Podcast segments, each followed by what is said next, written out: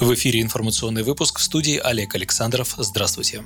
Выплату 10 тысяч рублей на каждого ребенка необходимо сделать постоянной. Так считает глава партии «Справедливая Россия» Сергей Миронов. Он проанализировал ситуацию по итогам второго квартала в отечественной экономике и пришел к выводу, что в нынешней трудной ситуации семьи с детьми еще долго будут нуждаться в поддержке государства. В качестве аргументов политик указал, что в середине лета уровень безработицы в России достиг максимума за последние 8 лет и превысил 6%. Кроме того, несмотря на низкую инфляцию, коммунальщики не отказались от индексации тарифов ЖКХ. Рост цен на школьные принадлежности вообще превысил 50%. В этих условиях все предыдущие выплаты на детей оказались съедены ростом цен. Сергей Миронов с коллегами по фракции СР в Госдуме разработал проект закона, который позволил бы родителям получать ежемесячно по 10 тысяч рублей на каждого ребенка. Причем распространить эту меру необходимо на детей до 18 лет, а не до 16, как сейчас. Правительству страны также следует сдержать рост цен на базовые товары и услуги. Особенно это касается товаров прав для детей. Эффекты от таких выплат будут сведены на нет, если Федеральная антимонопольная служба и все заинтересованные ведомства не примут мер против необоснованного роста цен, заявил политик. В настоящее время каждый пятый школьник в России не имеет собственного настольного компьютера. Если слухи о второй волне пандемии окажутся правдой и дистанционное обучение продлят, эти дети лишатся образования. Этого нельзя допустить, уверен глава «Справедливой России».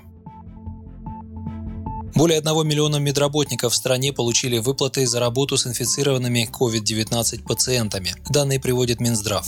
По постановлению правительства номер 415 было выделено из резервного фонда более 37,5 миллиардов рублей. Выплаты получили более 700 тысяч медицинских работников. И по второму постановлению правительства номер 484 было также выделено из резервного фонда 65,9 миллиарда рублей. Выплаты получили более 450 тысяч медицинских работников на сегодняшний день, сообщил первый зам главы Министерства здравоохранения Игорь Каграманян. Замглавы ведомства также уточнил, что с самого начала выплат Минкомсвязи и Минздрав создали форму на едином портале госуслуг для обращения по вопросам стимулирующих выплат. По состоянию на 7 августа на портал поступило почти 30 тысяч обращений. Ранее председатель правительства Михаил Мишустин заявил, что медработники, которые ведут борьбу с коронавирусом, смогут раньше выйти на пенсию. Их пенсионный стаж будет начисляться особым образом – день за два.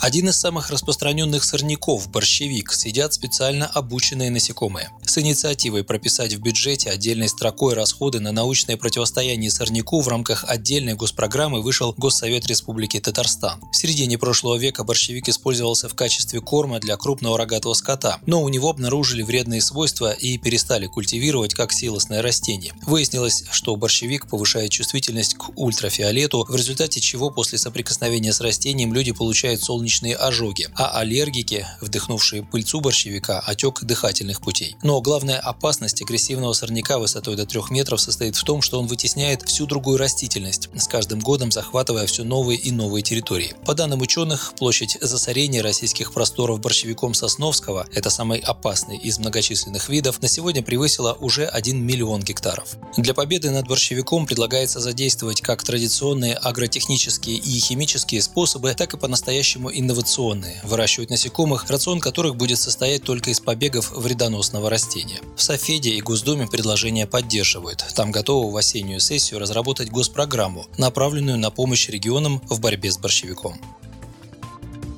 Банк России на фоне пандемии коронавируса рекомендовал коммерческим банкам и микрофинансовым организациям продолжить не назначать штрафы и пени за просрочку по реструктурированным кредитам до конца года, а также приостановить процедуры принудительного выселения должников. Но и это еще не все. ЦБ снизит надбавки к коэффициентам риска по необеспеченным потреб кредитам, выданным с 1 сентября. В частности, будет установлена нулевая надбавка при показателе долговой нагрузки заемщика от 0 до 50% и полной стоимости кредита до 15%.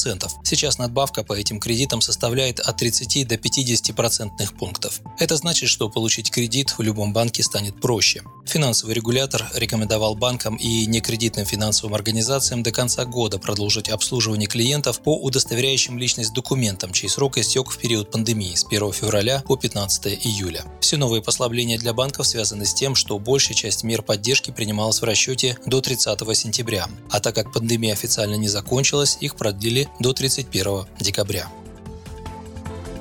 И последнее. В России зафиксировали падение спроса на алкоголь, причем аж на 15% по сравнению с аналогичным периодом прошлого года. Об этом сообщает в понедельник ТАСС со ссылкой на исследование, в рамках которого было проанализировано порядка 22 миллиардов кассовых чеков. Средний ценник на алкоголь у россиян в марте-июле составил 208 рублей. Если в марте продажи спиртного в общепитии и рознице превышали показатели 2019 года, то апрель ознаменовался резким падением, а уже с мая началось некоторое восстановление спроса. Средняя цена пива упала на 4% за год, а крепкого алкоголя на 13%, говорится в исследовании. Ранее Министерство финансов предложило со следующего года повысить на уровень инфляции минимальные розничные цены. На водку с 230 до 238 рублей за пол-литра, на коньяк с 433 до 446 рублей, на бренди с 315 до 324 рублей. Вы слушали новости. Оставайтесь на Справедливом радио и будьте здоровы.